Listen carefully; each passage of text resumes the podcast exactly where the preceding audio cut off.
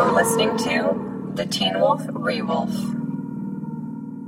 So I know I usually want to talk about what's your number, but we do have to talk about a different Chris Evans movie before we begin this episode of the podcast. which is Knives Out. Yo, dude, my knives are so out. They will never go back in. They're nope, they're out. My knives are permanently out. um, My knives are gay. if you have not had the chance to see Knives Out yet, we implore you to. we, highly recommend I can't remember the last time I had that much fun at a movie. for the entire two hours. Yeah, I was gripped. And I spoiled it for myself and I knew what was going to happen and I was still just like entranced. And she very diligently sat next to me and did not spoil anything for me the whole film. So thank you. You're welcome. I appreciate that. Um, the twist is so good. I love that Christopher Plummer is still working. Um, Daniel Craig. Oh, Daniel Craig. Apparently, amazing. He's so good. And apparently, like when they asked him to do it, we're like, we just want like a subtle Southern accent, and he went like full Tennessee Williams on that shit. Um, I think Tennessee Williams would approve. I think so too. I think Tennessee Williams would approve of the whole sh- shebang. What? what Actually, Tennessee Williams would have been like, there needs to be a gay person, but like, that's fine. I honestly really think that Agatha Christie got a screener up in heaven and was like, "This is amazing." yeah. Um. So Rian Johnson direct all of the things. Who knew Rian Johnson was that good? Probably other people, just not me. It's funny because they were talking on Overinvested about how they thought the directing was the weak point. I disagree. Yeah, I do too. I think as like an actor watching, I liked what he did with it. Uh, Maybe if you're somebody who's not watching quite through that lens, I could see it. Yeah. Um, but no, it was good all around. I had so much fun. This is going to shape up to be a phenomenal Oscar season. Oh yeah. There's. Yeah. I feel like there's a lot of stuff I have to watch. Yeah, we I have to see Parasite. That's Yeah. the next move. It t- Wolfpack. If you have seen Parasite, don't spoil anything because I've heard that you should go in with minimal information. But let us know if you liked it. Yeah. Or let us know what other kind of movies you want to see. I know that Marriage Story is now on Netflix, and also so is the uh Martin Scorsese. The Irishman. The Irishman, right. I didn't know that. I thought that that was just released on Netflix. I didn't realize you could see it. in a theater. in the Apparently you can also see Marriage Story in a theater too. Uh, well, I won't be doing that because I don't want to pay money. But I do love Adam Driver, so Yeah.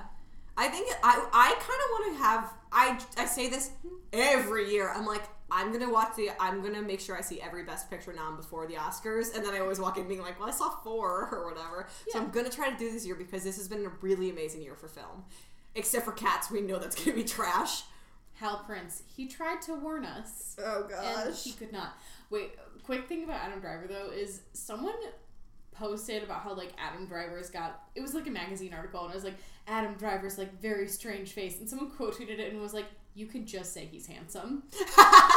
you yeah, I know you're a man and that's really hard for you, but you can mm. just say that he's handsome cuz he is. His face is interesting though. I would call him handsome in like an avant-garde way. Like I definitely find him handsome, but it's mm-hmm. not typical handsome. It's not for everybody, but he is. It's not Chris Evans in a knit sweater.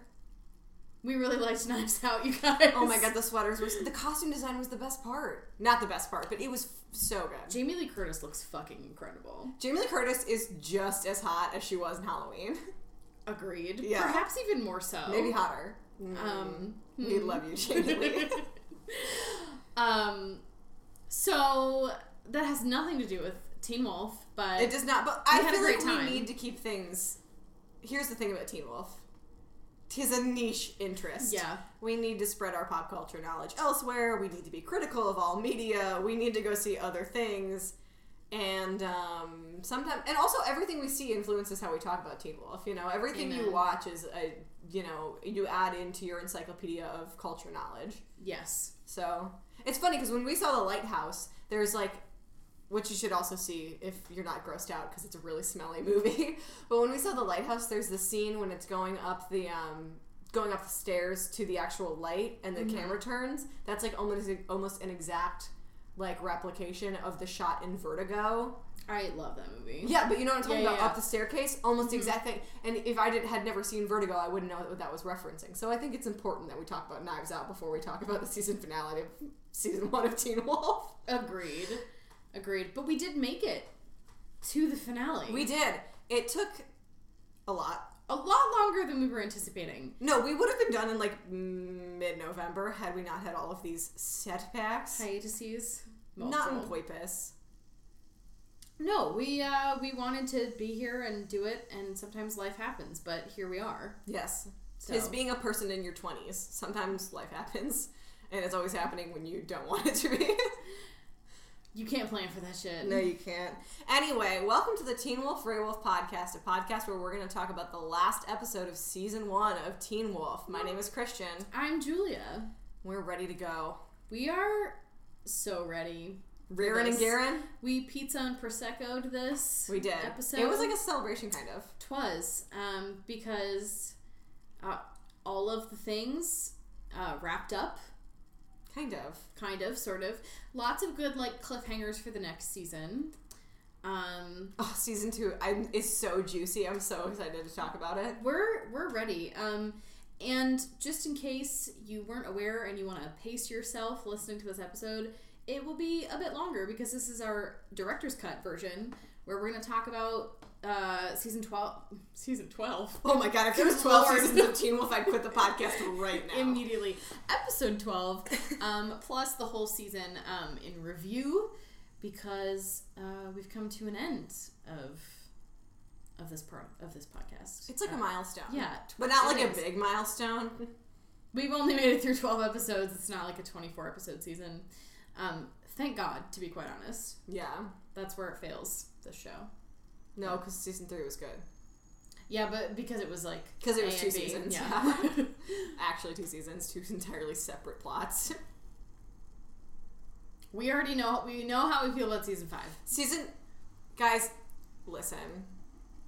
We are not gonna just dunk on season five. We're not gonna go in, and I feel like people are. We've already had people be like, "Could you be nice about season five? Season 5 does not have rights. It does. Stop. Well, I mean, no, it doesn't. But we're gonna. I promise, we're gonna be really diplomatic about season five. There are things that we like about it a lot, which actually we were just discussing. I like steampunk.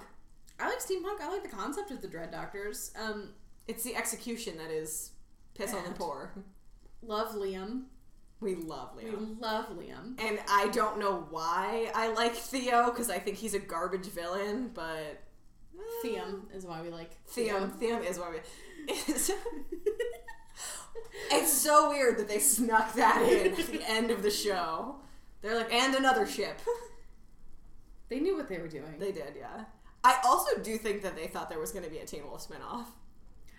I would. I would watch it. I would watch it too. I would watch the hell out of that. But yeah. alas, it'll be. I think it will be rebooted at some point. Um. Hard to say when. Well, Everything given when the original Teen Wolf movie came out and when the show came out, I'm going to say like The next thirty years approximately 30 years. Yeah. sounds good. Cool. And then I will truly not care. We will not. We will not pick up the podcast in thirty years. No, we will not. No. We'll just be like women in our 50s living our best Oh, lives. good lord. I picture myself in my middle age just letting my gray hair go and like long and flowing, kind of Jane Goodall style. I I like that for you. Thank you. You're welcome. Also, there's nothing saying that I won't just go live in the jungle with animals when I'm in my 50s, which is very on brand. I cannot see past next Tuesday, so I have no idea. Two types of people. I'm really thinking it's like uh practical magic aunts style Yes. big winding house. Um on the water. the So, water. Yeah. Speaking of water, kind of should we talk about Russell Mulcahy? Russell Mulcahy, who directed episode 12. Um, and Jeff Davis actually personally wrote this episode. It's the first episode that I can remember him being credited on as um, a writer as opposed to like developed by, but I could be wrong about that. No, Maybe- he wrote the pilot. He wrote the pilot. Okay, so that he like wrote the bookends of this season. Important. Um, just so everybody knows, there's some rain in the final fight scene, a la Russell Mulcahy's signature trademark Worder. for the worder. Um, we had a really great time watching this, um, and we did watch it through the theme of Responsibility. yeah. And now it's time for us to take responsibility and do the 60 second recap. I am we we are so out of practice at this. I really, yeah. Anyway, You forgot that we had to do that. Yep. I was kind of pressing to see how far we could do without doing it, but I know we have to sum up the episode. It's just that I know I have to go first this time. You do. But it's okay because this all happens. This episode happens in the span of what, like three hours? Yeah, but my brain don't work like that. okay. Um. Are you ready? no. No, all right, but that's fine. So, um, You know, but you have to do it anyway. uh, I'm gonna give you a countdown to our 60 second recap. Three, two, one. So we catch up with Stiles in the lacrosse field with Peter and like a maimed Lydia, and Peter's like, "You can call Jackson if you help me find Scott." And Scott is like run away from the prom or wherever the fuck they were. And then Lydia goes to the hospital, and um, we catch up with like Stiles and Peter like trying to find Scott, and they're like on his computer trying to guess his password.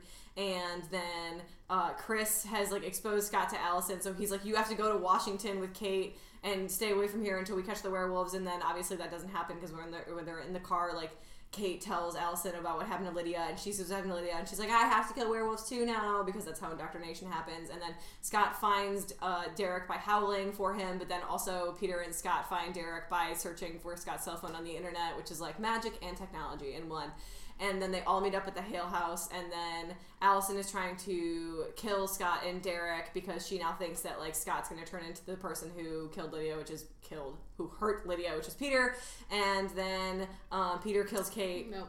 Dadgummit! I really thought it was doing well on time. You were, and then there were five seconds left, and you just got to the Hale house, and I was like, oh well. Well, but that's where it ends. Like I was at the end of the episode. Shall I just pick up where you no, um, no, no, left no, off no, no. or start at Nope, the beginning? you gotta start at the beginning. All right. Are you ready? Uh, Too yes. late. Go. Okay. Um. So lights up Lydia on the lacrosse field. Um. Jackson comes and picks her up and takes her to the hospital. Stiles goes off with Peter. Um. Peter offers to turn Stiles into a werewolf. Stiles says no. Um. The sheriff finds out that Stiles went to the formal with Lydia. Um. And is really pissed off about it because he doesn't understand what happened here. Um. Uh. Allison gets sent off to Washington. Um. Chris finds out that Al- that Kate told Allison about the werewolves. Um, Al- Kate takes Allison to the hospital to see what happened to Lydia. So uh, Allison's like, "Oh, gotta go evil now." She shoots Derek. Um, Scott, you know, gets Derek out of whatever. Um, Derek gets shot by a bullet and some arrows, and then magically recovers. There's lots of fighting. Um, Kate dies, and then things kind of like wrap up. But then, um, oh no, what's gonna happen? Lydia's not actually a werewolf. They're visiting her in the hospital. Um, Allison and Scott are sitting on a really steep rooftop. I've forgotten everything. that- Just watched yeah, it. I know. Um, I would like to say that Stiles and Jackson Molotov Peter, and then Derek kills him, and he's the alpha now. Yes, I'm the alpha now. I'm the alpha now. Um, this was before Captain Phillips, so that's pretty funny. it's a very similar delivery. yeah. Um, yeah, Tom Hanks. Dude.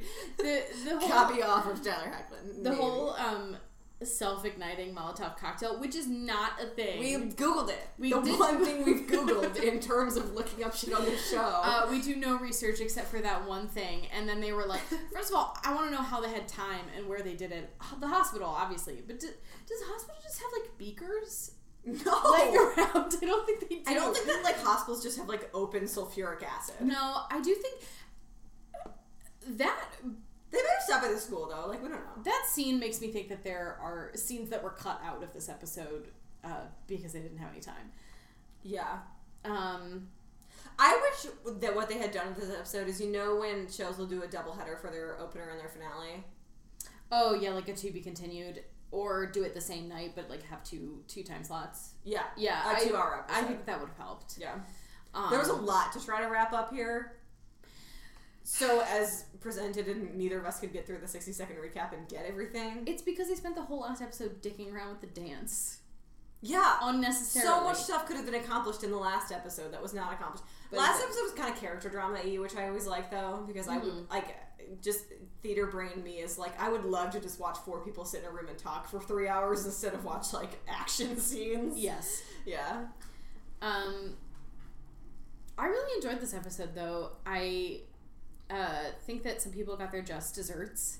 Um, we really see kind of what everyone's driving motivations are uh, really clearly, which is something that's been like tapped into throughout the course of the season. But you know, it comes to a head because this is the the finale. There's some sweepingly dramatic music Oh, at yeah.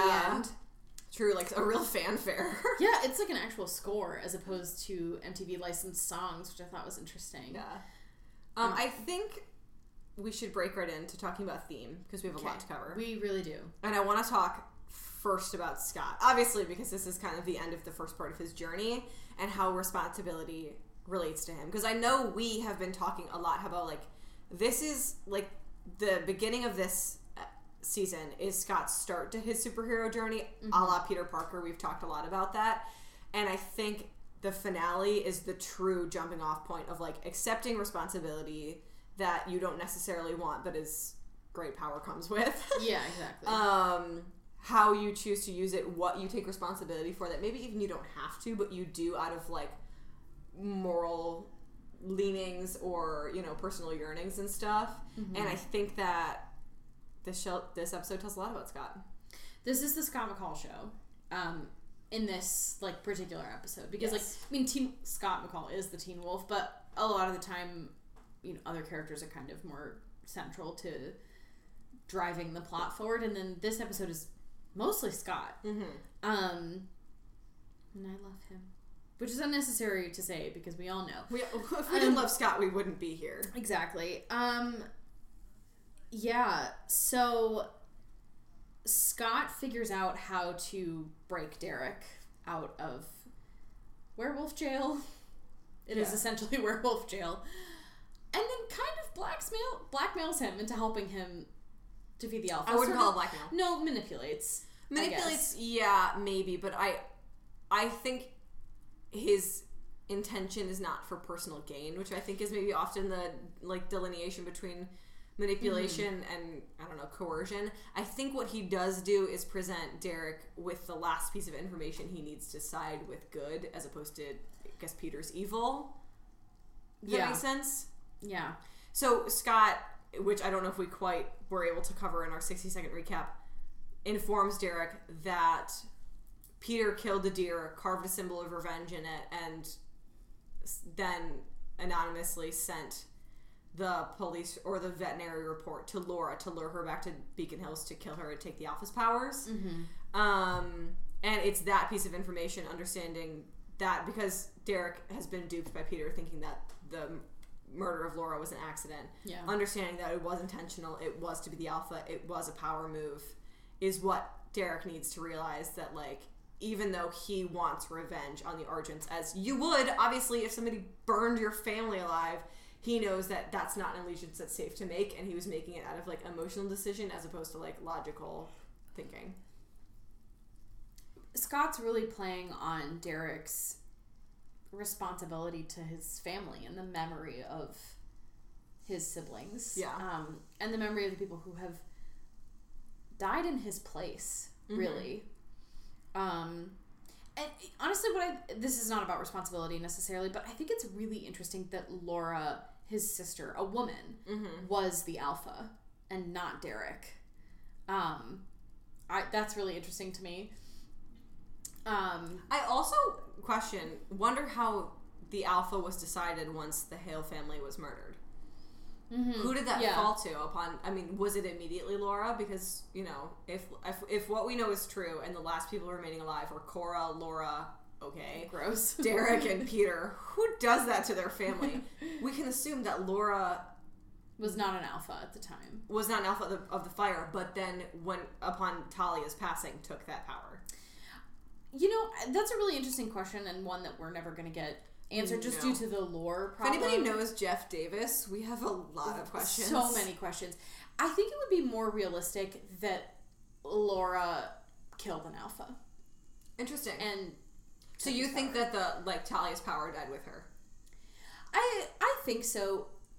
Partially because in later seasons we see like uh, Derek morphing fully into a wolf, which is something that we know Talia could do. But we So- also know Laura could do it.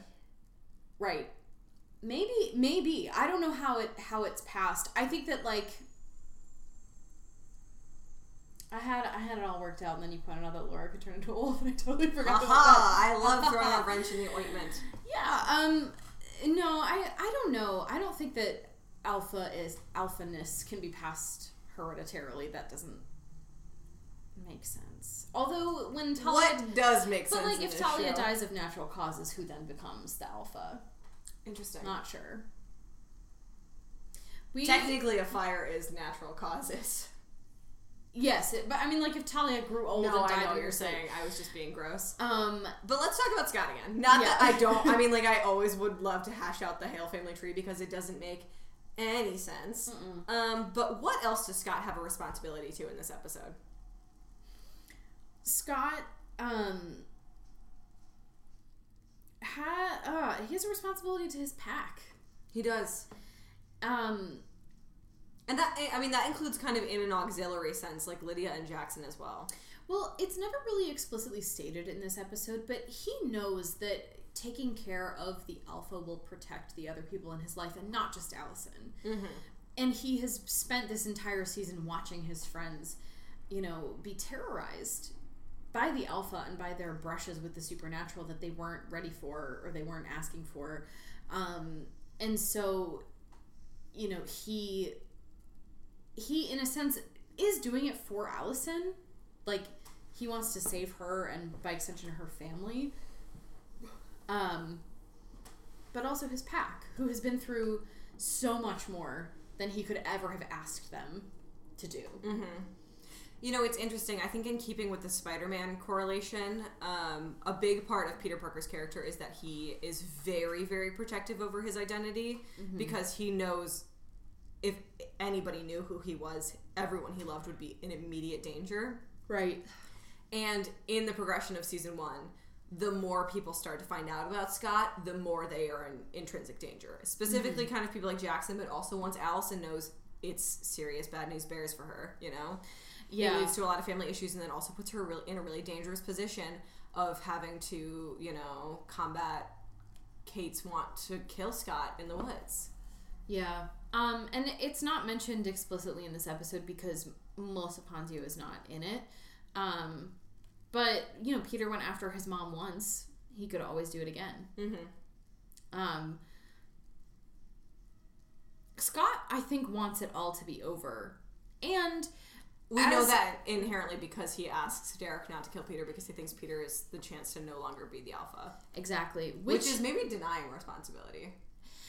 It's interesting though because that is a, a thing that has come up in a previous episode, but not um, recently about how the one who bit you can uh, cure you. Mm-hmm.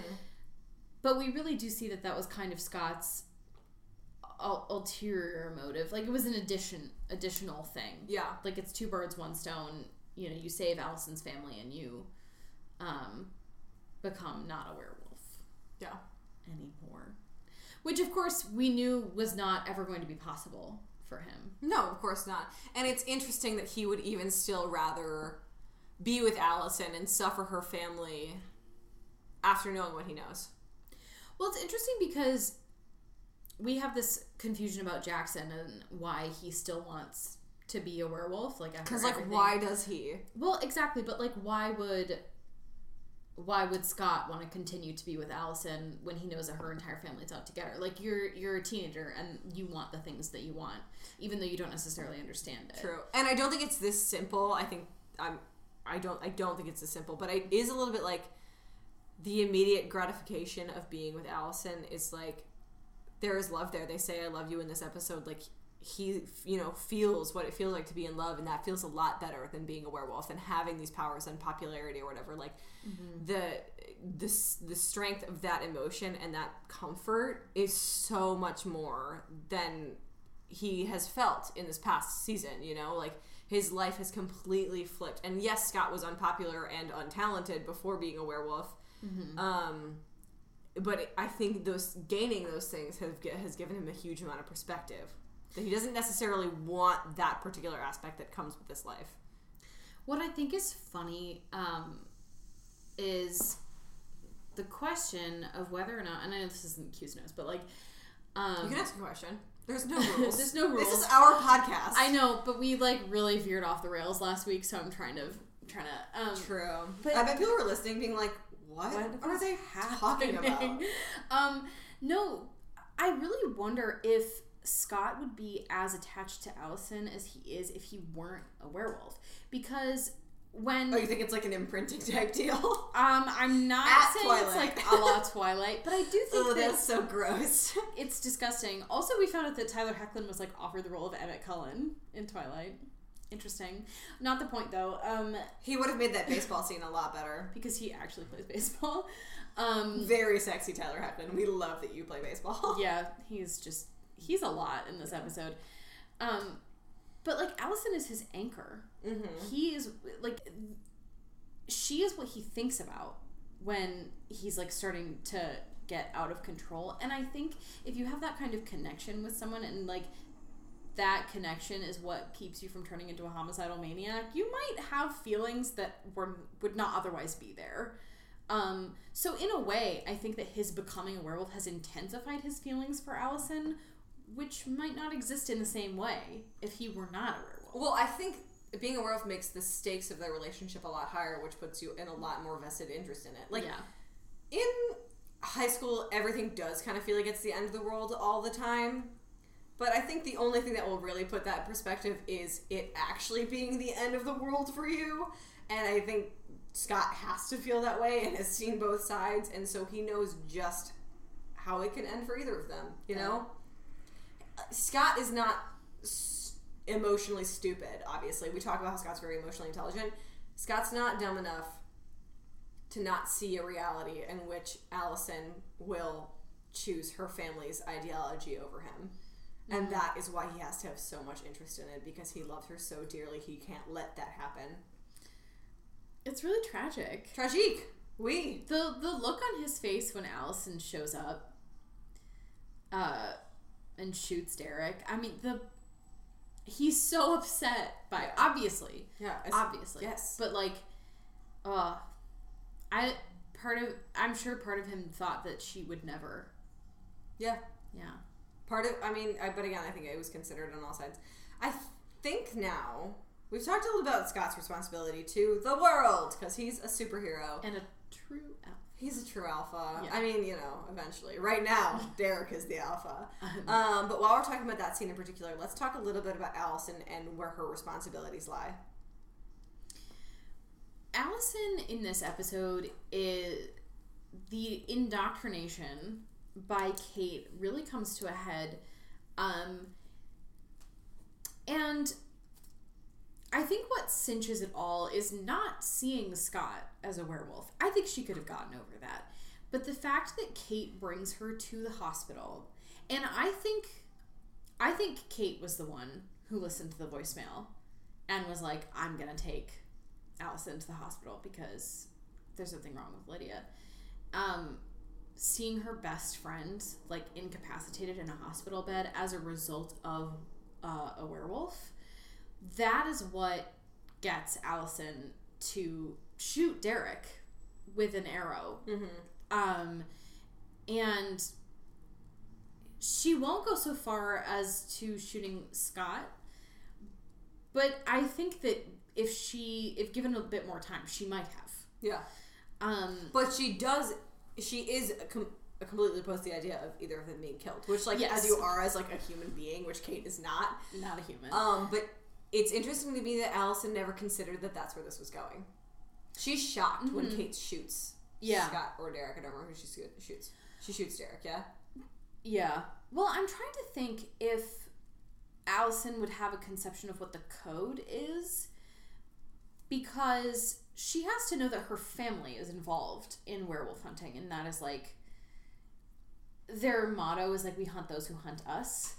Um and so that becomes her responsibility. Like her responsibility is to her family and to protecting the people that she loves. And both Allison and her father have this incredible naivete about Kate. how far about Kate and how far she'll go. It is, I think, especially on Chris's part, a choice. It is a, a Mm-hmm. blind eye. Yeah. Um, which we do see in their first scene together in this episode. Yeah. Um, when Chris basically takes Kate at her word. For not having set the fire that she clearly set. And you can see in his eyes that he doesn't really believe her. but perhaps he thinks that if he turns a blind eye for long enough, he can figure out how a way to stop what she's doing. I actually think if he is able to turn the blind blind eye to Kate, it can let him continue to think that what they do is right. Yeah, absolutely. So I don't necessarily think it's it's like a way to stop him. I think it's like a way to not upset his worldview. And you can really see him struggling with that this whole episode because I know we're really veering off. We were talking about topic We'll get back there, I promise. Um, but when we come back to the game of chicken that they played, like in between the school buses with him and the other car, um, some phenomenal acting by J.R. Bourne in this episode. Um, I think J.R. Bourne's really good. he is really good. I think that this is like th- some really good writing and time for him to shine. You can see in his face that he is so upset that he's right About Scott being about Scott being yeah. a werewolf. You, because he knows how much his daughter cares about him, and Scott's only a sixteen-year-old boy, and he, unlike Jackson, is not a dick.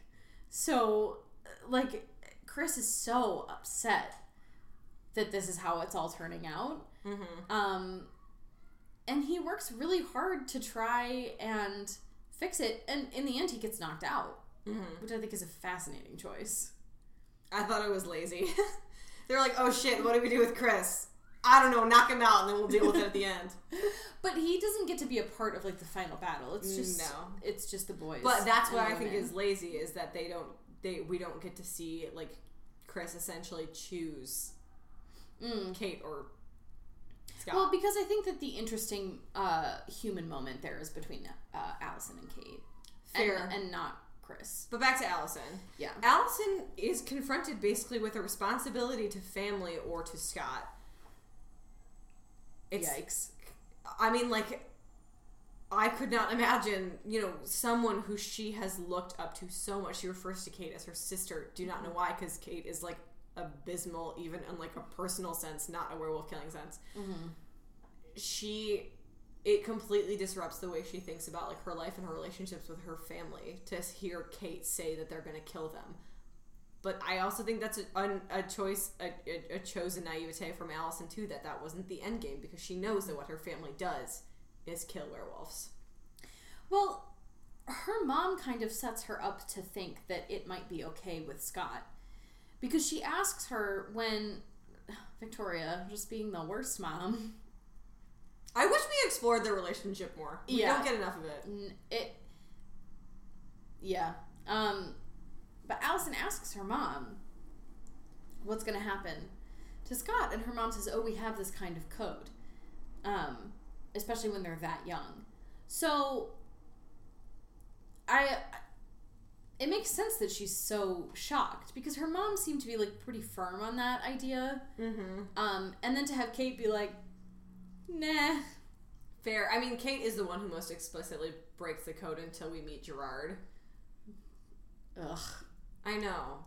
He sucks. He's I'm not excited to he that he also plays the mean um grandpa like he plays Harvey's mean grandpa in uh Sabrina. He's also in the Battlestar Galactica reboot, and coincidentally, the worst part of the Battlestar Galactica reboot, which is, for all intents and purposes, very good. Edward James Olmos, amazing. And then Gerard, uh, I think he plays Colonel Tigh, awful. That so actor bad. is uh just equipped to play evil old men. And like, not in a way that ever makes you endear. No, he's like a Kate where you there's no motive. Yeah. It's just evil. It's really interesting because in the hundred, um, in the second season, there is this like colony of people who live in the mountain who haven't been affected by radiation, and they live in this like quasi forties world. It's very strange, but the guy who runs all of that is this very charming older man who is like a pure gentleman and welcomes you know these uh, space teenagers into his arms and like turns out to be the most evil motherfucker you could ever imagine. But you have delusions about him at first because he just seems so lovely and gerard from moment one is just such a dick. I think that's bad writing on behalf of the Teen Wolf writing staff because I think they should have tried to make it seem like, well, now we have someone who's going to put the code in real gear, like where there's ethics to werewolf hunting or whatever. And they didn't. They were just like, he also sucks. And I was like, so they all suck, which they do all suck. But like, I want a little bit more nuance. Kate really tried to take from the Pirates of the Caribbean the thing about the code. It's more like guidelines. And Yeah. that works if you're a pirate and you're Geoffrey Rush, not if you're a werewolf hunter in the 21st century. Yeah. Sorry. No, because it's not like Kate asked for a parlay No. and they have to afford it to her. Literally every time they're like, we go by the code, I just, I just see Pirates of the Caribbean like flash before my Yeah. eyes. um, so Allison does have this thing where I she does choose Scott. Um, Ultimately. ultimately chooses Scott, which I guess is maybe the thing that gets Kate killed. No, not in not directly, but Kate Allison doesn't do anything when Peter's like, She doesn't have a lot of agency. no. Does she have her gun? Does she have her bow and arrows or her gun? She does. I think she might have dropped it before she ran inside. Okay. Um, but Allison isn't really doing anything of her own volition in this episode. Like she, Kate tells her where to shoot Derek. Yeah. Kate tells her what kind of arrows to use, and ultimately she does make that one choice. Mhm. Scott. She she chooses to break the Molotov cocktail. The self-igniting, Self-igniting, which do not exist. Listen. If you I don't know any, make one, I okay, I may have gotten like a B minus in honors chem, but I know that there's no such thing as a self-igniting Molotov cocktail. But she chooses to break the Molotov cocktail, which is interesting because it is both a choice for Scott but against werewolves. It puts Allison in the middle of the conflict still. I think Allison might see a way to separate Scott from werewolfism, werewolfdom, because when she's talking to Kate, she's like, "Do all werewolves do that?" And Kate's like, "Yes, even Scott." But it's clear that she sees a real difference between him and Peter. Yeah. Um, which is probably what fuels her decision to go after Peter and then forgive Scott. Mm-hmm. Even though two minutes later, she, two minutes earlier, she was like, "I don't trust you." Yeah. But also, it's funny because I can sit here and be like, Allison, pick a side. I couldn't pick a side, No. so. It does make sense how confused she is. Like it's not out of character. Not saying her. I would side with Kate because I can smell Kate being evil from a mile away. But. to be a real ding dong. yeah, you have to actively choose not to find her completely repulsive. Um, Chris. but yeah, I mean, I uh, my thing is like Allison's trajectory, especially in season two, is infuriating to a viewer because you want so much for her to be good, but you also are acutely aware of why she makes all of the choices she does. She views her responsibility as being one to her family. Yeah, Um, and I get that. Like I, I really get that, and I get how that puts you down roads that ultimately, like in any other circumstance, your brain would be telling you that's not right. mm-hmm.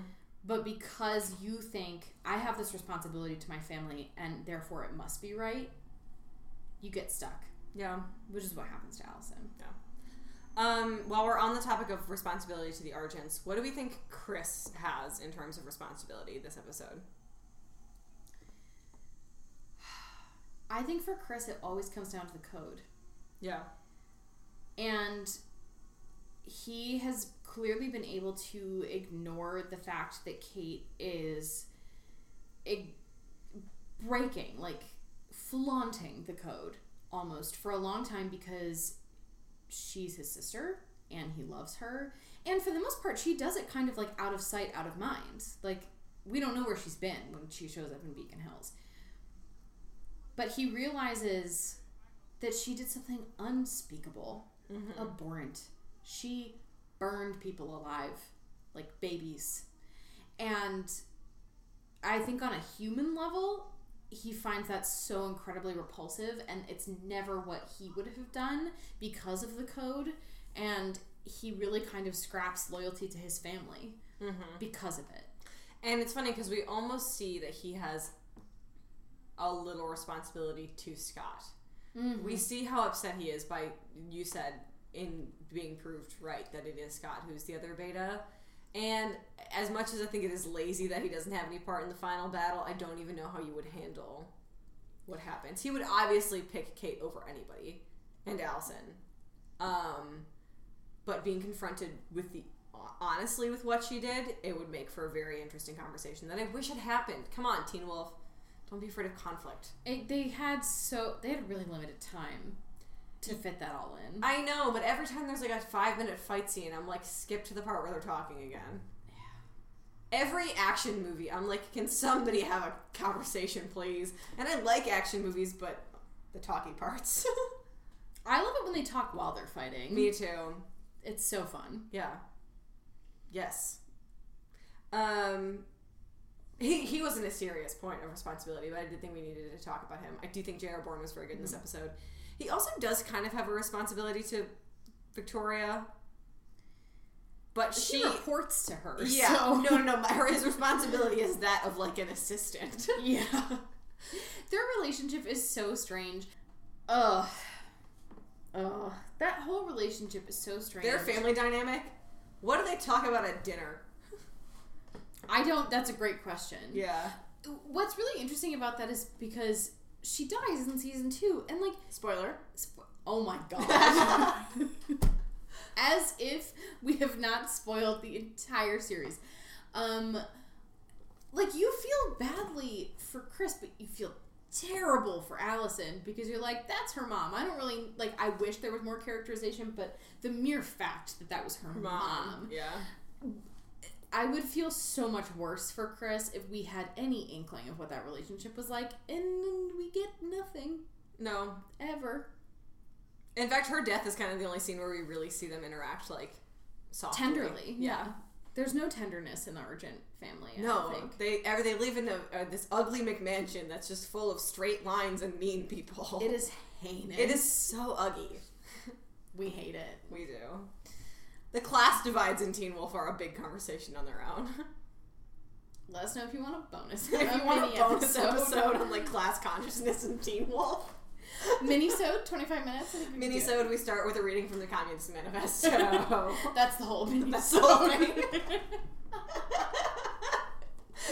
I'm sure y'all can find a PDF. yeah, Um, no, I'm sure everybody was just like, actually, I'm gonna unsubscribe to this podcast right now Immediately. yeah. Um, but that wasn't a huge. Chris wasn't a huge point of of uh, responsibility. I did just think we needed to touch on him a little bit. Let's talk about Derek and his responsibility to Laura and other things. But Laura is something that I think is like, oof. As far as Derek knows, besides Peter, Laura was his only living family. And Cora did not ex- even exist in the mind of the writers until she comes up in the show. So Yeah, like surprise. yeah. and I Um, think Adelaide Kane's like fine or whatever, but it was just like she I'm here, ding. she didn't get enough to do for me to care. I literally forget that she is a character Yeah. in the show, and yeah, no fault, no fault of the actress at all. No. Um, just bad writing. um, Teen Wolf bad writing. That's the whole thing. the, the writing is bad. um, People are like, why do you watch this show? And you're like, oh, I, I don't know. it's a great question. Okay, do you know what I actually think about Derek and his feeling of responsibility, though? Hmm. I do think that he feels like he has responsibility to Laura. Um, but I think he realizes how serious he Scott is about taking down the alpha and he's like if I don't do this, this kid's to die. Um so that like desire to avenge Laura or to like, you know, preserve her memory is kind of tied to Scott in this really weird way because Scott is now becoming his family Mm-hmm. because they're like part of a pack, sort of. Yeah. Um, and you know he decides to help Scott, kind of under the guise of avenging Laura, Yeah. which I think is Interesting. It's funny. You kind of want Scott and Derek's relationship to be like Batman and Robin, but it's a little bit more like Miles Morales and Peter B. Parker, where you have just like this disaster man who's like, I guess this child is mine. yeah they they get better, They do, yeah. and you do see later on in the show how much they deeply love each other, but season one, they're still trying to figure each other out. And I mean, Derek already took bullets for Scott, Yes. and so he clearly feels a, a real responsibility to him. I mean, I, there's clearly ulterior motives. Yeah, but I think Derek is doing what Peter can't and taking the responsibility of packdom, hmm being a Hale being a Hale being in a pack. Like, Peter wanted a pack for power, but Derek understands, especially as somebody who has lived essentially alone with only one person in his pack for the last six years. Like, he understands, like, the power of, like, the family aspect of a pact, mm-hmm. which, which I think Scott understands more than anyone when he says, like, when he talks about his pack in night school, when he talks about Jackson and Lydia and stuff, he understands, like, the people you care about are your pack. And Derek understands that if Scott is in his pack, he cares about him. Yeah, So they go about it in opposite directions, but they reach the same point. it's kind of cute. It is. Um, Derek's like the older brother you don't want. because he's such a fuck up. Yeah, I suppose he. Ugh. Um, we didn't have to talk about Derek all that much. I do, I do, I do just think it's interesting that this is like a choice of that. It, we haven't even really talked about Laura's death since like episode three, but grand scheme, this season doesn't take place over a long period of time.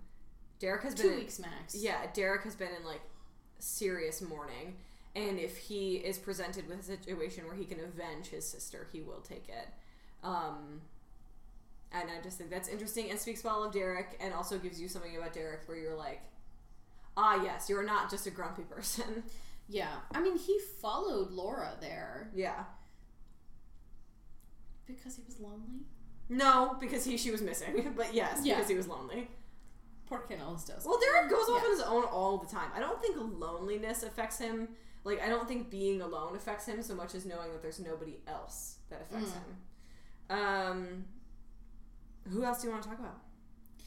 Um, Maybe a little Stiles, a little bit of Jackson.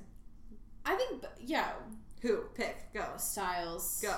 Um, there's a really fascinating scene um in uh, this episode where first of all Stiles has a responsibility to Lydia um because he agrees to help Peter under the condition that he can call someone to come get Lydia and potentially save her life.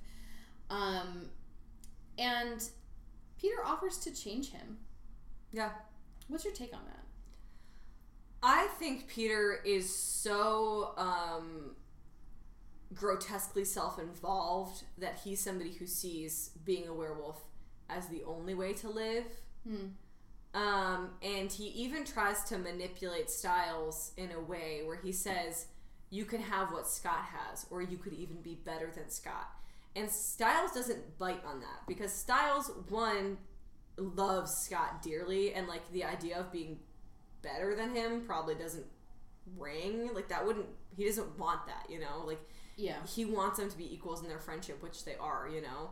Um, and I also think that Stiles is somebody who has seen Scott suffer at the hands of this affliction and knows that the best way to help his friends is to stay human. He takes responsibility for everybody in that moment, including himself. He knows that he doesn't want to be a werewolf, and it's tempting. It's it's a very very sexy promise to be mm-hmm. fit and popular and whatever, and he knows that he is better suited to protect the people around him and to like love Scott Yeah. as a human. I think that's very well said. Thank you. I love them. They're the two best friends that anyone could have. And we've talked about how they're just like a really good example of male friendship in media that is so often glossed over. I I've never gotten even a whiff of a no homo from the two of them. No. Well, it's Um, also because it's not even, there's nothing ever romantic presented No. in the way. They are platonically intimate in a way that you are with your friends, but often in media it's just like, that's my boy right there. But like, It's it's the way that like if I were really you know deeply connected to uh, if I had a, a really good male friend, I would also want him to have other really good male friends because that to me shows like great maturity and openness um, and self reflection. mm-hmm. uh, to be able to do that. And yeah, like you were saying, Stiles' responsibility to staying human and bringing that perspective um, carries us through the rest of the show. Yeah. Um, and he's so sorely missed when he's not there. And if he were just another werewolf, just another werewolf. But you know what I mean? No, but, uh, but come season three, we do have a situation of another werewolf. Quote Chris Argent, another werewolf. um, but it is like Stiles' responsibility to staying human is to keep Teen Wolf in the natural worlds, so so to speak. Yeah. So not even from a writing, it's like from a writing perspective that's interesting. But I think you know, Well, and the thing is, none of these people need to take on these responsibilities, but they mm-hmm. do out of love for each other. Yes, it is And- what we owe to each other to be like, quote Chidi Anagonye, like to be responsible Good people. Yeah. To like read other people and understand what they need in that moment and to rise to those occasions. Like every person on this planet will prioritize the people they love in moments of great need. So it's not even like and I, I think yes, the comparison of Spider-Man is very apt, and we can say with great power comes great responsibility at Scott McCall, which I think is a big part of it. But since right now the season is still very insular into like so few people that this is affecting, it is a responsibility to the people he loves. Yeah. It gets worldwide. It gets way bigger, especially in season six, and that is great power comes great responsibility. Mm-hmm. Where it's like a like town threat or like global by season season six, um, and that is important because that is the superhero arc, and this is for all intents and purposes, as we've been talking about since episode one, a superhero show. Um, even starring Superman himself. Uh, Tyler Tyler Hoechlin. um, uh, so I think it's it's really amazing. And we even see That- Jackson Yes, yeah, coming into this yes. as well. Jackson carrying Lydia back to the school, which he would do anyway, regardless of like feeling like he needs to take responsibility. He loves Lydia and he's not a fucking idiot, so he is doing what he can to protect her. But he has he understands that he is now part of the problem that got her hurt. Yeah. He doesn't go very far, and in fact takes several steps backwards when he goes back to see Derek. Um, at the end of this episode, now that Derek is the alpha. Um, Oh, I never said Jackson was like smart. no, he's an idiot. Yeah. But he d- like he carries Lydia out from the lacrosse field. He offers to let well, he doesn't offer to let Stiles drive his uh, Porsche. Stiles takes the keys, but he offers the car um, in pursuit of helping Scott. And uh, honestly, I think he might have been the one to be like, "Oh, remember that self-igniting Molotov cocktail?" Yeah. I think that might have been Jackson. Yeah, because actually that moment would have affected him more than anybody else here because he's the reason it didn't work the first time. exactly. But that would be taking responsibility. He's like, I know that I was the reason why this didn't work the first time, so I'm going to be the reason it works this time. I'm gonna fix it now. Yeah. So Jackson's responsibility isn't so much stepping up; it's uh, like making up for past mistake. Yeah, and it's providing opportunity. It's not. Jackson makes a couple of choices, but it's. I'm not gonna say they're passive, but he kind of like offers things up in service to other people that they can take and then use. He doesn't really get into the fray so much, um, but he is there as like a constant support throughout the episode. And so like Stiles and Jackson don't have a big part in this episode, but they do support the framework of what's going to happen Yeah. um, which really plays into season two and the dynamics. I dynamics. always said that I think there should be more scenes between Stiles and Jackson because their dynamic is just horrendous. so it is so so funny, and you get just a brief second of it in this episode. I'm like, that could have been a full episode. When we talked about night school, and I was like, I wish they had paired off, and I wish that Stiles and Jackson had been paired off together because they're so funny together. They're hilarious. Oh my gosh, they're great. And the, the, the, the there's very few moments of levity in the show. Um, and not in the show, in this particular episode, and the moments where they do come is with Stiles and Jackson. Yeah. And Stiles at the end trying to make the door not creak, which is just peak slapstick. Okay. I think I would love to see Dylan O'Brien in a clown class. And when I say clown, I don't mean like circus clowns. I mean like Charlie Chaplin, like Jacques Lecoq actual clowning. I think Dylan O'Brien would be amazing at it. I feel like Dylan O'Brien and Malcolm would really get along. Yes, Malcolm was my clown professor for everyone who's wondering. Um, Someone we know is going to listen to this and be like, Malcolm, you've been on this podcast twice. And then I'll get a weird email. um, Dylan O'Brien is just so, so, So good. delightful. He acts on his, like, he is somebody who has such good acting instinct. He really listens. He really listens in response, and you watch it, and it's still very raw and rough, especially in the first season. But as he gets more refined as the seasons go on, it's so fun to watch. Everyone is trying their hardest in Totally. this episode. Yeah, Dylan O'Brien just succeeds. But Dylan O'Brien doesn't have to try as hard. um, no, and I thought I actually thought that Colton Haynes was good in this episode as well, Yes, I would agree. especially in his his emotional response to Lydia. He's so traumatized. And, like, what I really don't understand is when he's like, I don't know where Scott is. He obviously doesn't know where Scott is, so why is he having such a hard time lying? I I don't know. I don't understand. And was so mad at him because all he had to do was tell the truth and he couldn't. oh my gosh. Um, God. There's kind of only one last minor moment of responsibility I want to talk about. Um, well, yeah. I think it's important that the sheriff is now taking responsibility for the Hale deaths. Not in that he was any way responsible for them, obviously, but he is now getting pieces to put together that, you know, will, you know, at- least prove their, you know, bring their killer to justice, which doesn't actually get to happen because she dies. I hate when that happens in shows. I always want people to be tried. Um, but he knows the second he sees that necklace that he has found their murderer. Um, we've talked about this before Yeah. on the show about how one, it gets more interesting when the parents actually know what's going on. Always. Um, but two, how the sheriff already has a responsibility to Beacon Hills by virtue of his job, By being a sheriff. by being a sheriff. Um, and the fact we know he is haunted by the fact that he can't solve these cases, and now he's got one. Yeah. He's got one of the ones that's haunted him forever, and he's like, "All right, I'm gonna take this and I'm gonna run with it because that's my job. Mm-hmm. That's my job." Yeah. We love him. We love him so much.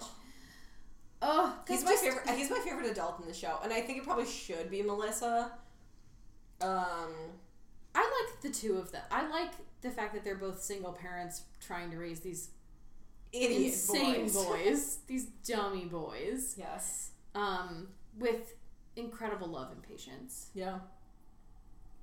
Oh, I know that's- it's so it is so weird to watch a teen show and be like, God, I love the adults because normally the adults are the are the biggest villains in every teen Mhm. show, and to have ones that like you really like and side with is the best. Like think about the adults in Riverdale, which I try not to think about. I've only ever watched six episodes, but what I know about the show is all of them suck. except for Luke Perry.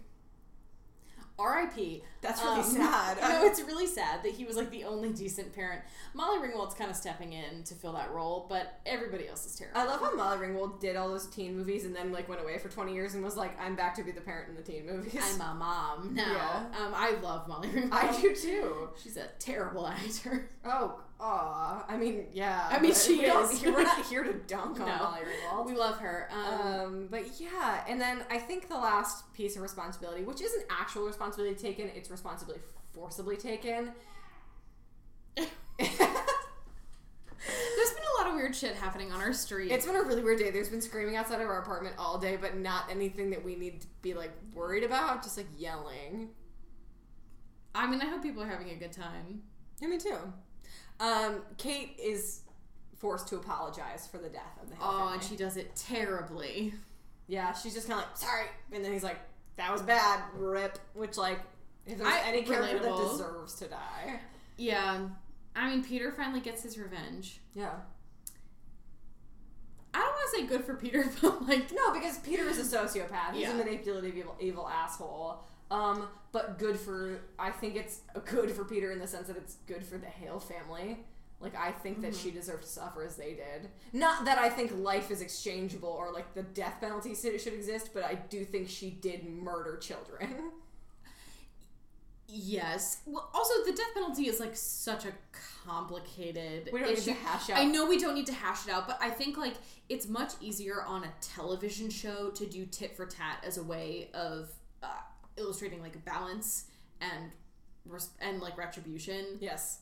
than it is in real life. because I it shouldn't exist because there's so many examples of our justice system failing. Um, yeah, and I also like fundamentally don't believe in tit for tat, but like when you're talking Yes, about no. entertainment- Fundamentally, I do Yes. not believe in tit for tat. This is a teen show. yeah, Um, but if there's any character that deserves to not be alive in the show, it's Kate. the Teen Wolf Wolf is anti-death penalty propaganda. The Teen Wolf is prison abolitionist propaganda. Absolutely, one hundred percent. Um, but Peter and Kate have their final moment Yeah. together, Yeah. which uh, doesn't end well for either of them, frankly. No. I do like that Peter goes full circle and gets burned at the end too. oh, sad. How does he recover so fast from those burns in just a year after it took six years for him to recover from the burns the first time? You know, I think it's because he was like buried and left for dead. oh. Wait, what? Because he's like in the soil and there's like moisture. I don't fucking know. All right. We'll, we'll talk about that when that comes up in season two. I think now that we've talked about everybody's responsibilities, we should move into Q's and O's Mm-hmm. um, because we have a lot to still cover in our extended episode of season one finale. Yeah. Do you have a Q you want to share?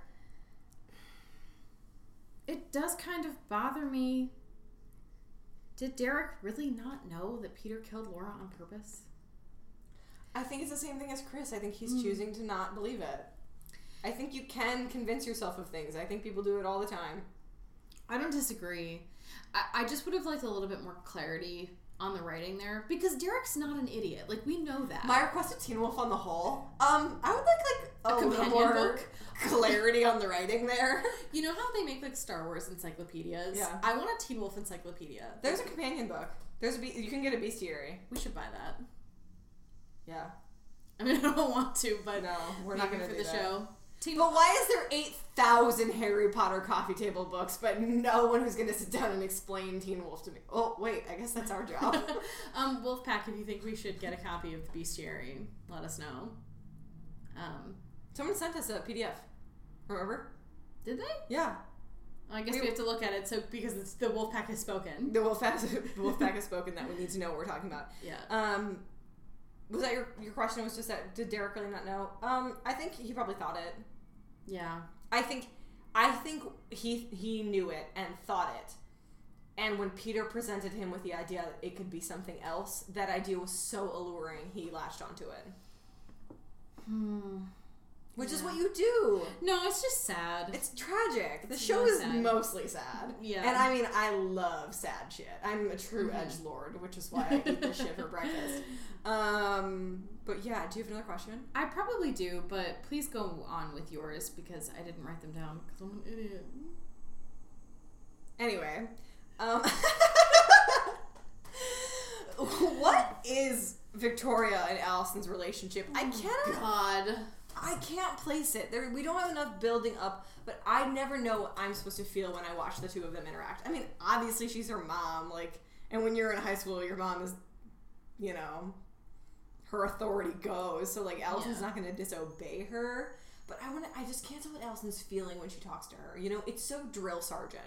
Like, essentially, Victoria is the CEO of the Argent family. Yeah. Um, but does it? I don't. I just don't see people her interacting with her family lovingly or vice versa. Um. So what do you think? Like, what do they feel to each other? You know, I think oftentimes, especially when you're a teenager, there's a parent that you gravitate towards, and uh, Allison clearly has gravitated towards her father, who is much more uh, emotionally available to her. And does all of like the domestic tasks of parenthood. Yes. He's like picking her up at school and shit.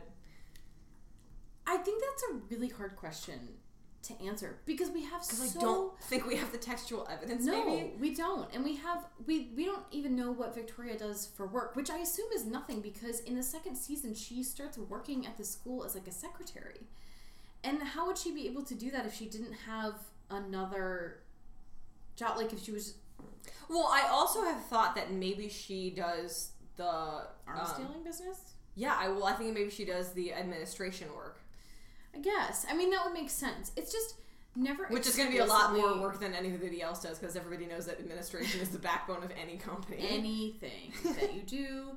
Um, Treat secretary as well.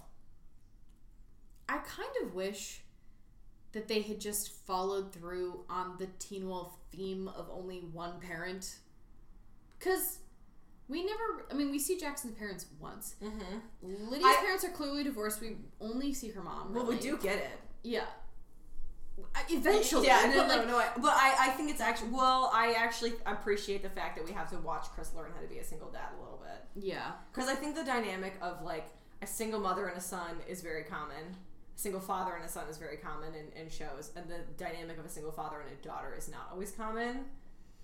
Not in shows. No, no, no. It's I mean like anything exists in the real world, but I mean in television, you know. So it's interesting to watch them get to that point. And I do, th- I really do weirdly think that Victoria's death scene is tragic. It's really Yeah, it's watch. really sad. when Allison is at the hospital. Oh my god. Mm. You know what's interesting is I can think of a lot more examples of single father and daughters in film. Yeah, Um, I wonder what that is. It's always really sad yeah, because the daughter is always trying to be the mom. Um, yeah. mhm. I was thinking about High Life. dude, Pretty in Pink. No one warned me about the father daughter relationship in that movie, and I was traumatized for like a week. I I could not stop thinking about it. It's awful. Yeah. Um, Um, I mean, like, it's funny because you see this a lot because I just said High Life. Like, you see Mm-hmm. a lot in, like, Claire Denis movies. But, like, the father daughter relationship, as much as you can call it that in High Life, is, like, very, very upsetting. Yeah. Or even in like, I mean, like Clueless. It's like a single father and a daughter. Yeah. And she mothers him. Like she takes care of him. She's like, drink your orange juice. Yeah. Um, I think it's really. But we don't get that in this show, which is great. Allison Yeah. doesn't step into her mom's role. He gets to just be the dad. Kids are. I think the kids are allowed to be kids in this show. As much as they can be for the responsibility they have toward the supernatural. Responsibility, we're back on theme. No, no, no. But do you know what? There's a really clear division of the responsibilities that they have in the supernatural world versus the responsibilities that they have in the human world Mm-hmm. of like being teenagers and needing to do their homework and answering to their parents. Yes, and I love that the two go hand in hand, but do and and affect each other. Obviously, Yeah. like because like Scott's grades start slipping and whatever. But like, you know, they still apply to college. You know, Yeah. it's great. I love think it's shit. really grounding. yes, yeah. Um, do you have any more questions or observations you want to offer? Um, I do have a question, which comes to the very end of the episode where um, they sort of lay the groundwork for Gerard coming to town. They're like, he's coming to town. No one knows who he is at this point. Why are they staying in town? Do you think they accomplished their goal, which was to get the alpha, and now what? Well, I do think that they now feel uh, responsibility, Uh-huh. haha, to monitor the werewolf, act- werewolf activity in the town because there is now a new alpha, and it is Derek, and they all know this. But there's no evidence that Derek is going to kill people, no, but that's not how they think. that's true. It's not lo- logic does not. No, there's no move the logic or the show here. of Teen Wolf. Yeah. No, I think especially now that they now that they know that there is somebody who has the capability of turning people into werewolves in the town, Yeah, that's true. which because Derek goes more. Mm-hmm. and does in season two. He builds his own little tiny weird Dumbledore's army. It is bizarre. It's really weird, and the way he does it is really weird. and the fact that they're all high school students. They're all high school students and they're all like disenfranchised. Ugh, we have a lot to talk about with like Derek indoctrinating people. This is how cults happen. We're ready for This is season two, actually, you, guys. you know what? This is actually how people join the military. Hmm, you're not wrong. No. Um, my I have an observation. So if- Uh-huh. if, you are done with your questions, um, I am. So make Okay. observation. Um, I first of all, everyone in Beacon Hills owns a leather jacket, apparently, and secondly, um, I think that the costuming parallels. Um, in the final fight scene, Derek and Scott are wearing essentially the same outfit, and Allison and Kate are wearing essentially the same outfit. Um, and I know that costuming doesn't always make it into our discussions because sometimes it's heinous and sometimes it's totally unremarkable. But I thought that that was a nice little. Yes. There are a couple. So there's that one, and then there's like a nice little callback, which I know is one of your your O's. Oh yes, Yeah. yeah, yeah. yeah. Um, yeah. Well, a note on the costuming. It is crazy how much, and I think this is uh, mostly like the m- the effect of like body positivity and the relative body positivity in the fashion industry, which is you know only exists in some places. How much more flattering clothes are now. Yes. The shirts pulled down below your hips. I used to think that I like needed shirts to be like that, and lo and behold, I have a short torso. and so high waisted things are my jam. Yes, they and they look good Yeah. on everyone. You know, like I don't necessarily romanticize a lot of like old timey fashion, but I kind of do wish men would start wearing high waisted pants again, Honestly. like 1940s style like suits. Mm, interesting. Um, yes, every and like it's funny because I mentioned to you, Allison's wearing that that- like that long shirt that's like too low cut.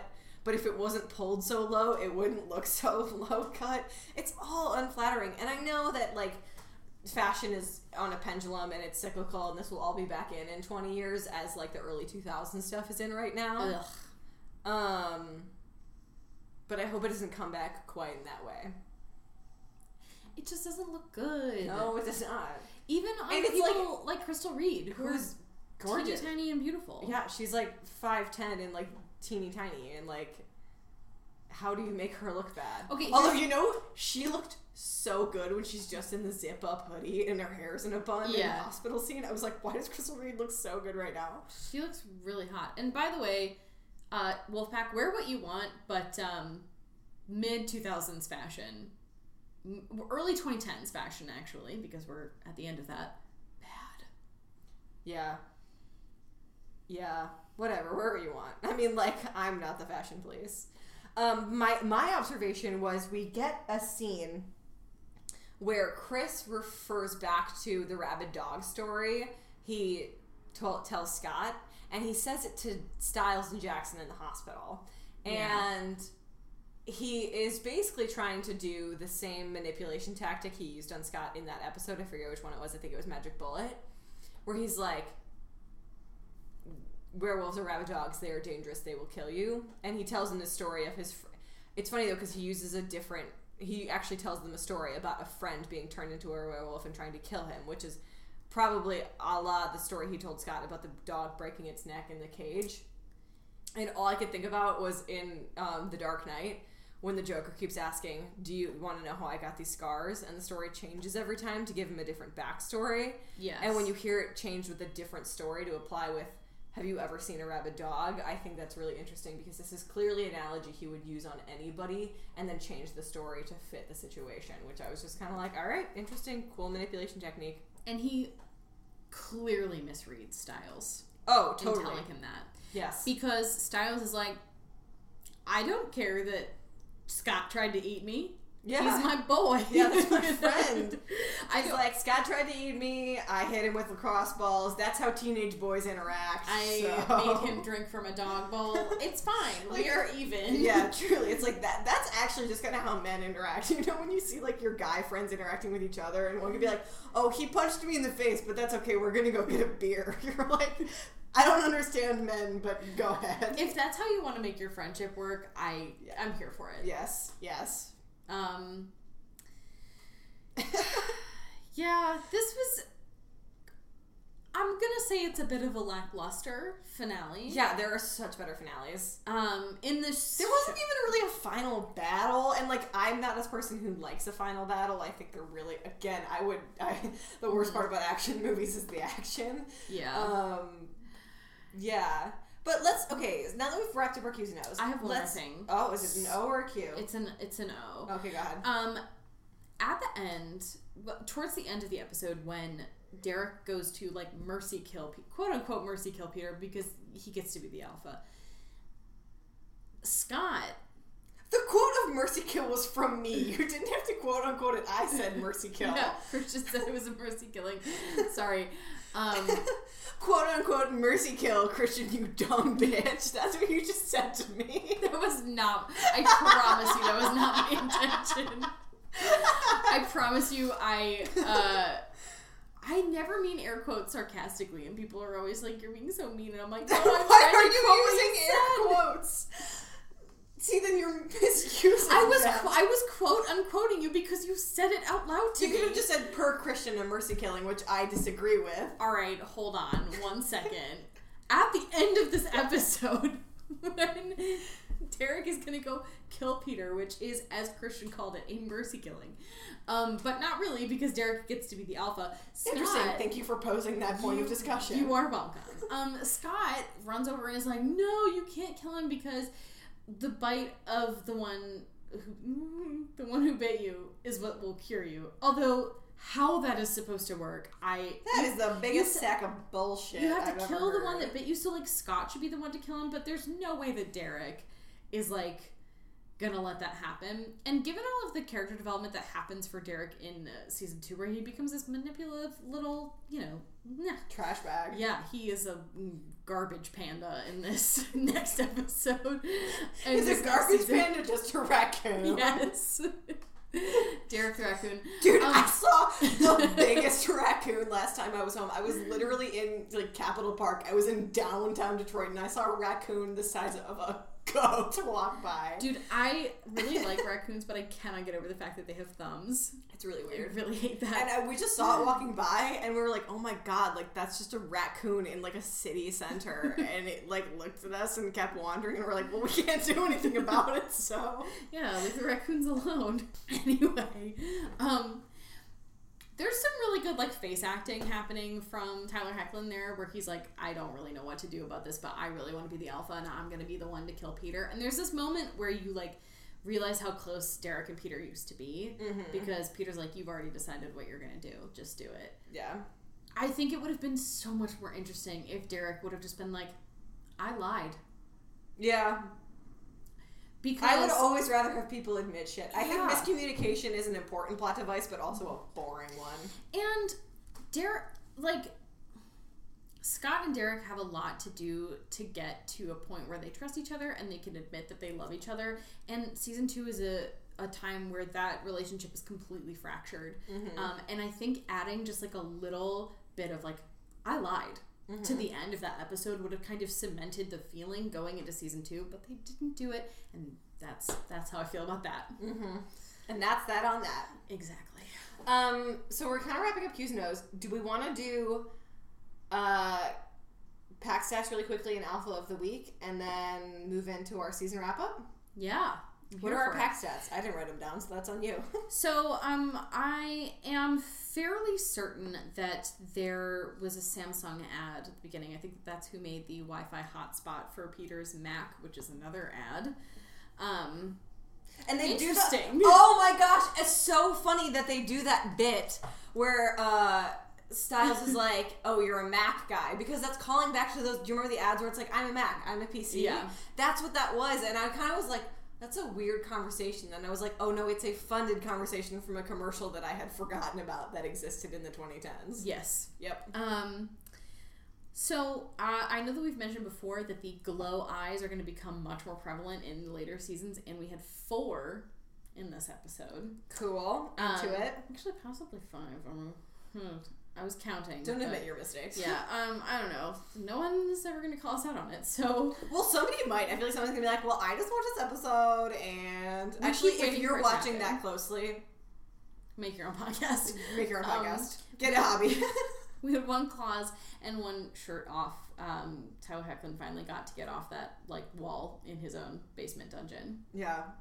Ew. Gross. Every time anybody's tied up in the show, they have to be a little naked, and I'm like, that's kind of gross, right? Yes. It's like not pleasurable as a viewer. like, I'm not like Tyler Hoechlin has his shirt off. I'm like, oh god, they made him be naked for this. That's gross. Like I'm uncomfortable. I'm always uncomfortable. Um, so those are our pack stats. Who is your alpha of this episode? It's not Scott. You're dumb, right? Yeah, but I don't. I feel like no one in this episode has like a really altruistic motive that I can like really get behind. But it is the Scott McCall show, Yeah. and he saves everybody. he does the most good for sure. He does the most good, He's- and I, I mean, his motive is technically Allison, but even then, he still somehow has like the least, like, s- um, I don't know, at least like I don't want to say selfish because it's not selfish for Allison to be his motive, but it kind of is. So I don't know. self-absorbed. yeah, Um, I, I mean, look, I love Scott, and um, I think that he has worked really hard this season to try and figure things out. And when it comes down to it, he made shit happen. true. Um, You do. he found Derek, he rescued Derek, he facilitated the slaying of the Alpha, in so doing, creating a new problem. Um, but he he got what he wanted, and I'm know- happy for him. I agree, but I would say that my alpha of the week is Lydia for being immune to werewolf venom. Yes, That's that- pretty badass, and uh, she also doesn't cause any problems in this episode because she's incapacitated. Yes. No, my alpha of the week is of course Scott McCall. Um, What a what a wee babe. yeah. Before we move into breaking down the season, do we want to do an alpha of the season?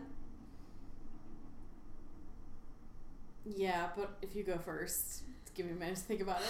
I know we Can discussed it it, be before. two? Because I want it to be Scott and Stiles. Scott and Stiles, they are the driving forces of this season, and they're the ones. End of most seasons. end of most seasons, they're the ones who are supposed to care about the most. Um, they change the most, they evolve the most, they do the most for each other. Mm-hmm. That's love, bitch. that is they love each other so much. I know. They're the best. It's really intense, and I. It's so nice to see that kind of friendship represented true. on screen. And even like, I mean, I obviously think that like female friendships are often more depicted as like that intimate. Um, but even so, like, there's a lot of vindictive shit that like people because people love to think that women are evil. yes. Um, so it's interesting to see something with that level of intimacy and like that level of like loyalty um, in a male friendship because usually it's just like I don't know we hang out and play video games. So I, th- I think that's really important. I think that Scott is. It's funny because Scott when Peter offers to turn Stiles, he says it could have been you, and it's important that it was Scott because as mm-hmm. we said earlier, Stiles has a responsibility to be the human side of Scott and Scott has a responsibility to be the super side of Stiles, and like they make up a really amazing unit. So there are alphas of the season. Honorable mention goes to Coach Finstock always. The only good ally I love him. in the world. He's the best. So now we're gonna go and we're gonna talk a little about this season, just to wrap up the pod for this season. Um, and we're gonna gear up to get into season two, which is obviously starting in January. Um, Julia, Yes. what works about the season? What intrinsically works? What is something that you would not change? What is something you wish had happened in all of the seasons or in other teen shows or any show? Well, we were just talking about the relationship between Scott and Stiles, which I think is the glue that holds this show together, and gets fractured in ways that I don't always think work narratively in later seasons. Um, but there is like a, a purity and an innocence about this episode and this episode, good lord, this season, um, that I am gonna miss as we go forward because at the end of this, everyone is kind of like battle wise and hardened, um, and people have learned things that have changed them forever. Um, uh, I, I'm, yeah, I'm just gonna miss that they're they're babies, Little, Really? little beeps. little beeps. Um, And it's funny because Derek even says at one point to Scott, "You're 16. You're a child." Which at 16, you're a child. If you're 16, sorry, you're a child. When I was 16, I was a baby. yeah, you won't think that now, but when you are 25 and old, you will think that. Actually, I felt like at 16, I was like, "I'm still a kid," and then at 17, I was like, "I'm an adult." I've thought I was an adult since I was 13, and I was a dumbass. yeah. Even now, I'm like, I don't know. My mental age is like 40. My mental age is like maybe 17, maybe 18. like I have to pay utilities, but like I don't wanna. yeah, I like definitely pay taxes, but I'm like, oh, why doesn't the world revolve around me? it's depressing. Yeah. I I love that this plays into a lot of like teen television tropes. Um, And I think often puts them on their head a little bit. Yeah, It spins everything just slightly. there's some interesting commentary in this season that I think kind of gets lost um, later on in the show. Yeah. um, gets a little convoluted. And as much as we like to nitpick about the lore of the show, Which is and bad. And the writing, which is bad. yeah. But it's bad. But I do think that there was like a clarity in this season um, in terms of like what they were trying to accomplish um, that I appreciate a lot. It is interesting. And I think this is really important because this is what I think really works about the show. To move on to what I think. Um, All right. All right. Um, what works about the first season is that it is completely unbogged down by alternate mythology that is brought into the other seasons because it is presented so cleanly as that this is going to be the rules of the show, which we know from watching the other seasons, it doesn't end up being the rules of the show. And I think if you had asked me back then what I thought season two would have been about, it would have just been about hunters. Um, and I would have thought that this would have been an entire show just about the relationship between werewolves and werewolf hunters. Um, yeah, that was my other observation. Please go on. Did we miss an observation? Yeah, but we can come back to it. All right. Um, and I think what works is that it isn't, you know, it's not dragging along other plot lines. It's free to move forward in the universe. And it does, and it, it, breaks off into really beautiful pieces, obviously, as we see in other seasons that we really like. And there's, you know, mythology that is added that is important and fascinating and, and actually well researched as opposed to whatever that whatever happens in season one and two. But it is free to move in any direction, and to have that freedom, I think, is um, very tantalizing in a show. Yeah, Beacon Hills is so fresh. Yes. Um, yeah, I mean, I was saying to you during uh, Victoria has a line that says there are people who aren't to, to Allison. She says there are people who aren't ready for you to know, which to me is a really interesting implication. I that think she does mean Gerard. Yes. Um, and so that's the that's the direction they decide to go with it in season two. But I kind of wish that there were like other werewolf hunting families. Yeah, me too. Yeah. And we do see other hunters. They come in actually, I think, in the first episode of either season two or three, Omega. I think it's season two, Yeah. where we do see other hunters, but they're brought by Gerard, so we assume that they're also Argent family. And it's funny because by the time we were in season six, we meet a lot of other werewolf packs. Yeah, because they're and and you realize that they all have like these different social codes and uh, values and and like moral structures. Yeah, I love the Buddhist werewolves. I love them. Um, and we didn't get that opportunity to see that with hunters, and I'm not complaining because I think that the creative direction of the show took a lot of really interesting turns, but Yeah, maybe the hunters would have been the obvious choice, and Yeah. maybe that's why I'm saying that now. You know. mhm. Um, yeah, but I think we both are. I think we're kind of in similar ways of like the, the innocence of the first season. When the biggest problem Scott McCall can have is wolfing out on the lacrosse field and not like the love of his life being killed. yeah, Spoiler. Um, it is. It was. It. It makes for fun and easy watching television, and I don't necessarily think that all teen shows should be easy watching, um, because Teen Wolf I think does a really good job of introducing like the concepts of like life and loss and like relationship um, to a younger audience, which I think is important.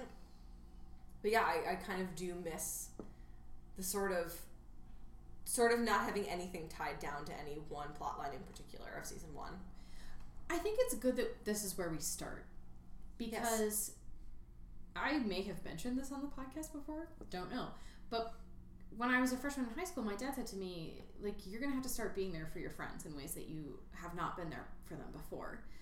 And that's a, like such an important part of growing up is learning how to be there for people in times of loss, in times of grief or trauma. Mm-hmm. And so this is like a really good starting point of transitioning into that part of Yeah. adolescence. I mean, and there's gonna be there's gonna be a point in your life when you're and it often happens when you're young, where for the first time in your life you or someone you love loses a parent, Yeah. and that happens in season two, or and it also happens before even season one really. Um, If we think about Stiles, or you or someone you love goes through a serious breakup, or you or someone you love, or like you know when you lose your virginity or when you know you reach these weird milestones that everyone goes through in life and they happen sometimes sooner than you think they're going to and to have that be a part of the first season of teen wolf i think is important Mm-hmm. It's um It brings you into the idea that unfortunately, as a teenager, you are also in the real world. Not Yeah. you're, you're cushioned. You totally are cushioned, but life still sucks. Um, but I mean, it's also great too, or whatever. so now that we've talked about how great season one was, what does not work about season one? the mythology. I we talk about this all the time. And i look i am so willing to suspend my belief about certain things. Um like i really am and i want to emphasize that because uh i fucking love things that require you to sit there in like the movie theater or in front of your tv and be like this is wildly implausible but i'm into it Everyone see Knives Out. Everyone's seen Knives Out. Um, but I think Teen Wolf takes itself seriously uh, in a way that doesn't play into already established werewolf mythology. So I, thi- I think if you're going to do that, you need to have a plan. yeah. And you need to have a fully formed idea of who these people are and what the rules are. I hate living in a fantasy world without rules. It's so stupid. There Yeah. are no that mean if there are no rules, there are no stakes. And if there are no stakes, it's not worth watching or reading or whatever. Listening to. Like it's just yes. it infuriates me. Yeah. And I think it's funny. The unfortunate thing about Teen Wolf is that every season has rules, but they're all different rules. There's no continuity of rules. Yeah, exactly. And there's not really a lot of rules in this season. I think you're right. I think the mythology is something that is not good. I think often dialogue is really bad, except when you're it's coming from. I think some of the funnier stuff is good. I think some of it is so unbelievably corny. Some of it feels and I I thought this when the whole True Alpha plot was introduced. Some of it feels incredibly after school special. It's so trite. It's very trite. And you know what? Sometimes that's good. But I also think that Teen Wolf has so much potential to be way more than that. And so to watch it kind of like be bogged down underneath this like subpar writing and subpar dialogue, like it's frustrating. And it's one of those things where I'm like, of course, a young person show ends up being the after school special, where it's just mm-hmm. like, it doesn't have to be. I've said this before, like, I'm somebody who is really fascinated in how like children's literature has developed over time, and it is only it is a modern idea that children's literature should be meant to entertain children, As opposed to teaching them life lessons. yeah, as opposed to mm-hmm. morality or even just teaching them like, you know, Everybody poops. or whatever. Yeah. well, no, I mean like it is. It is very much new that children's literature should be entertainment, and if we consider that and hold that at its value, it should also be good entertainment. And there's Mm-hmm. also, I mean, a million and five shitty shows for adults. Yes. You know, people still tune in to network television or you know the garbage that we often watch. Like sometimes you do watch stuff because it is not as high stakes, but Teen Wolf pre- presented itself as something that was going to be an adult television for teens, Yes. and then kind of missed the boat. Y- you know what I think kind of uh, hurts Teen Wolf in this aspect is that I have often, and I being like, I'm taking credit for this, I'm not, but it's kind of agreed upon that we live in a golden age of television right now. And I think the fact that there is so much good stuff, like legitimately amazing stuff being made, pushes other creators to raise the bar. Mm-hmm. And I think Teen Wolf kind of entered before that renaissance. And so, Kind of. It was post writer's strike.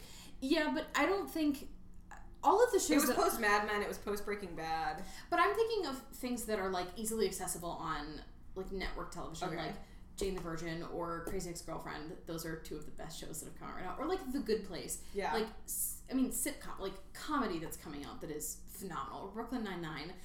Um, you know, like not prestige television necessarily. So I think that Teen Wolf didn't necessarily benefit from the same like all network television is generally pretty good. Yeah. So it didn't have that same kind of pressure. I mean, all network television is not generally pretty no, good. but the, the the cream rises to the top, and the That's cream true. is good. Yeah. Uh, and it's funny because I almost wonder how that would be affected if Teen Wolf had been on a network as opposed to MTV, which I guess is technically network, but mm, MTV is MTV still producing a scripted drama? Does Lindsay Lohan's Beach Club count? No, it does not. I have no idea. But when you were so. watching Lindsay Lohan's Beach Club, were you getting ads for scripted drama? no, because they had a couple shows. They had was Scream Queens on MTV, I think so. or, Actually, just, or am I just thinking of the Scream show? Because they did a show based on Scream, they did. Actually, I have a lot of thoughts about that. the Scream show. Yeah, it was generally not good, but interesting. But it's funny it is MTV though, but it got canceled. Scream or Scream Queens. Scream. Um, so they were doing other drama, but it's funny because there was nothing in competition with Ste- with Teen Wolf on MTV, Yeah. with the exception of all of the amazing MTV reality content. yeah, so it didn't have anything to compete against, making it that much better. yeah. Um, so it was just getting gold stars, you know, rating wise. Which because so many people were tuning into Teen Wolf, and it's funny because my sister shared with me a BuzzFeed article recently, which is like I do not BuzzFeed, but it was like basically going. It was like all these polls about what was the best teen television show, and Teen Wolf was beating Riverdale, and it was beating Gossip Girl, and it was beating whatever, like all of the things that you think about being like the most popular teen shows. Like people had very strong reactions to the show. Clearly, we're doing a podcast about it. Embarrassing, fun.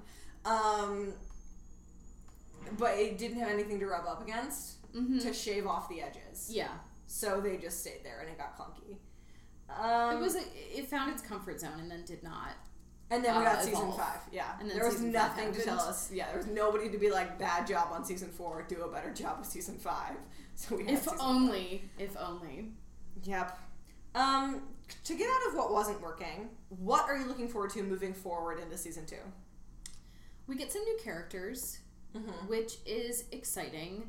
Um, because we've mostly been working with like the core five. Can Whatever. you call them the core five? Like the core five kids. Jackson, Lydia, Allison, Scott Stiles. Yeah. Yeah, five. So the core five. Um, we get some new uh, kind of like secondary characters, and then people who start to play um, a bigger role. Derek gets a lot more screen time in season two, and we learn a lot more about him, Mm-hmm. Which I'm looking forward to because I uh, there's so much potential. Um, yeah, I'm. I mean, I'm. There's. I think that season two is a really interesting plot, and there are some phenomenal episodes that I'm really excited to talk about. Yeah. Um, and a lot of really good Scott Stiles shenanigans. Yes, there's a lot of shenanigans. Um, It's funny, we were talking the other day about how we're so excited to watch. I don't even remember what the episode's called, but the episode where um, Stiles and Derek are in the pool. yes, which That'll probably launch another Sterek discussion, which we'll get there. But that episode is so good. The stakes are so high. I'm so excited to watch it again. I am so excited to watch that episode. I am not excited to talk about Sterek. I'm never excited because we do, we because we don't believe in it. It doesn't Yeah. exist in my brain. in our world. In our world, but I know that that's one of the like called upon Sterek Yes. episodes. And as you know, people who are talking about Teen Wolf, you unfortunately also have to talk about Teen Wolf fandom. fandom. It's fine. We're just so far removed from it at this point Yeah. in our lives that I'm old. I am very old. I can remember the Misha apocalypse, and therefore I'm too old. I remember the Reach Apocalypse. Uh, yeah, I'm. I should be off the internet. Yeah. I'm actually. I'm not even on the internet in that capacity anymore. Really. no, So it's just tw- Twitter's where it's at. Um, Twitter is where the adults go to still try to be on the internet. Yes, it's just as desolate, but yeah. uh, Um, faster. Yeah. So I, we're really excited about season two. I am excited about the new character introductions. Unfortunately, season two introduces three of the most interesting characters that ever come up on Teen Wolf, and they do sh- shit nothing with all of them. Isaac, who is my favorite character on Teen Wolf. Boyd, who is would be so fascinating if we just did like an entire. Imagine if there's just an entire episode in the life of Boyd. I would watch that many times over. And I have said this. I said this to Julia earlier. Imagine a spin-off series of just Boyd and Erica, living their happy freaking werewolf lives. just or doing whatever they're doing on the run because they Yeah. try to run away together. I know. I wanted that to. I wonder if they thought about it. I doubt it. Dude, if neither of them had died in season three, because of course you have to fridge the black character because this is Teen Wolf and nobody's allowed to be diverse. Teen Wolf. Um, if they hadn't fridged them both, I thought that they would have been the best couple in Teen Wolf. I really thought they were going to put them together, and then they didn't. But Teen Wolf was like, no women, no black people, you all have to die. Sorry. Sorry. Um, we're looking forward. I'm gonna go and try to find if there was anybody who was critiquing that at the time it was happening. There wasn't a lot of like uh, uh, critical commentary on Teen Wolf, but somebody had to have been writing about it. Are we thinking like JSTOR or like No, not Jason. I'm thinking me trying to The put- binary. yeah, the binary. No, I definitely mean AV Club. Although if there was something like that on JSTOR, that'd be pretty cool. You That- know that's what? fascinating. This is another reason why I should go to grad school. All right, my last question: What are we gonna miss? What are we happy to leave behind? God, I fucking hate Kate. I hate Kate. I hate her so much. So happy to leave her behind. She sucks. She is the The worst. Um, I am. One thing that happens towards the end of season two, and you don't really get into the repercussions of it until season three, but the adults know. Mm-hmm. And I think that the world gets so much more interesting. And by the adults, I mean um, the sheriff and Melissa. Yeah. And I think that the world gets so much more interesting when they get to play a part in in the supernatural shenanigans, and that's mm, oftentimes my complaint with shows that feature teens who are like doing insane shit behind their parents' backs because then the parents become these really unnecessary obstacles to like the happiness of the children versus Teen Wolf that was like, nah, we're not gonna do that. Yeah. So I'm really looking forward to that reveal. Me too. Um, You know. it's so frustrating. You know what I'm looking know. forward to? Hmm. Scott no longer having any kind of allegiance to the Argent family. Yes. Because that is what causes so many problems in the first season. It like what it's what causes him to like almost let Derek die. Yes. And so many other things like where he's like, "What I would, but I would rather be with him." When he realizes that he has no other choice but to be a werewolf, he all of a sudden it puts things into perspective, and I think that that gives him a clearer path in season two, which I'm excited to explore. Anything you're gonna miss? Hmm. I feel like the Porsche goes away in season two. Yeah. the Porsche does go away. I'm so Well- excited, dude. I'm so excited for Jackson to have his whole fiasco where he's just like leaking black blood. He is so. That is one thing that I will say about season two that kind of bums me out is that Jackson is so miserable through the whole thing, Mhm. and there are quite a few scenes in uh, season one where he gets to be a really charming person, and you get to see exactly why he's so popular and why people like him and why Danny's his best friend. Danny, the best person in Teen Wolf. Yes. Um, and Not only a token gay, a token good person. yeah. Um, so I'm gonna miss um, those moments of like charm and levity from Jackson because, uh, like, I, I know I don't like him very much, but I also don't want him to suffer. True. I don't Um, want anyone to suffer. no. So it's like so season two is hard to watch in a lot of ways. Yeah. Because of the. Hmm. Because of the way that it kind of plays out with Jackson, but I'm looking forward to more Lydia It's hard to watch time. in a lot of ways. Yes. We definitely just like I think season two is far more about like the abuse of children and Yes, like how um adults look the other way. how adults look the other way and also how like power is enticing to people who are disenfranchised and they will take it in whatever way they can not understanding the repercussions and then feeling them hmm um which we only which we don't really get so much in season one because scott doesn't choose Yeah. yeah Um, Lydia gets a lot more screen time. queen lydia Season two, Queen. she's about to lose Lydia nine pounds in the woods Um, the party episode, episode is, one of the best phenomenal. episodes of teen wolf so good. Oh, I'm so excited. Okay, I think we need to save our thoughts about season two until we get there. But um we are going to record a bonus episode this week for the holiday season. It'll be a surprise. I think I've told one person. Oh, That's okay. It um it won't be that much of a surprise, but you're gonna get a holiday bonus episode from us. Um, but we will not be starting season two until January, and I don't know if recording will be that wrapped up until mid January. Um, because I'm going to Spain. woohoo! Woohoo! I'm definitely bragging. Um, I'm starting a new job. You're going to Spain. It's going to be a little busy, but we're going to start season two in January, and we're very excited about it. But we are going to take a quick holiday hiatus um, through the month of December. But more than anything, we just want to say that we are so, so thankful to our wolf pack. We have had a blast doing this first season. The fact that we're 12 episodes deep with I don't know how many bonus episodes is like way fun. And I don't know, we're just excited to have you guys along for the ride. We're having a good time, and it's really exciting that other people are also having a good time. Every time we get a tweet that's like, "I'm so excited to rewatch Teen Wolf with somebody," it's like makes my heart sing because like this show touched us in crazy ways, and like I know people are still thinking about it the way we are, and I'm excited.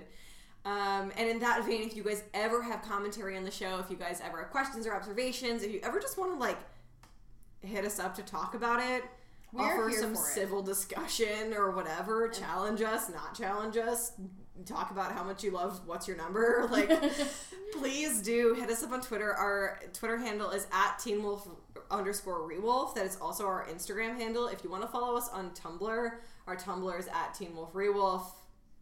Maybe I will post there. Maybe I will not. Again, we cannot be that involved in fandom. We are too old. Um, if you'd like to follow our personal Twitters and Instagrams, you can from all of those bios. Um, other than that, we hope that you guys, if you like this podcast, please review us on iTunes. Share us with your friends because we know that everybody who likes Teen Wolf also has friends who likes Teen Wolves, and we just want to build our wolf pack and have this amazing community of people. I made at least five different people start watching Teen Wolf when I started watching Teen Wolf, so Which is I what everybody did. there. I'm the one who made Yes. Julia watch Teen Wolf. Exactly. Credit That's for the podcast. it's all me. And finally, we hope you guys have. Oh yes, a happy wintertime season. yes, wintertime season. We hope it um get. Uh, we hope you get whatever weather you like because some people don't like snow, but if you do, we hope you get that. We're hoping for snow. Yes, I love um, some snow If you don't, hope you get to go to Florida or something or whatever. or wherever you live. Hope you live in a country that isn't this cold, or a place in the country that isn't this cold. Yeah. Um, and finally, without further ado, we hope you guys have a wolf of a week. Ah, Bye. Bye.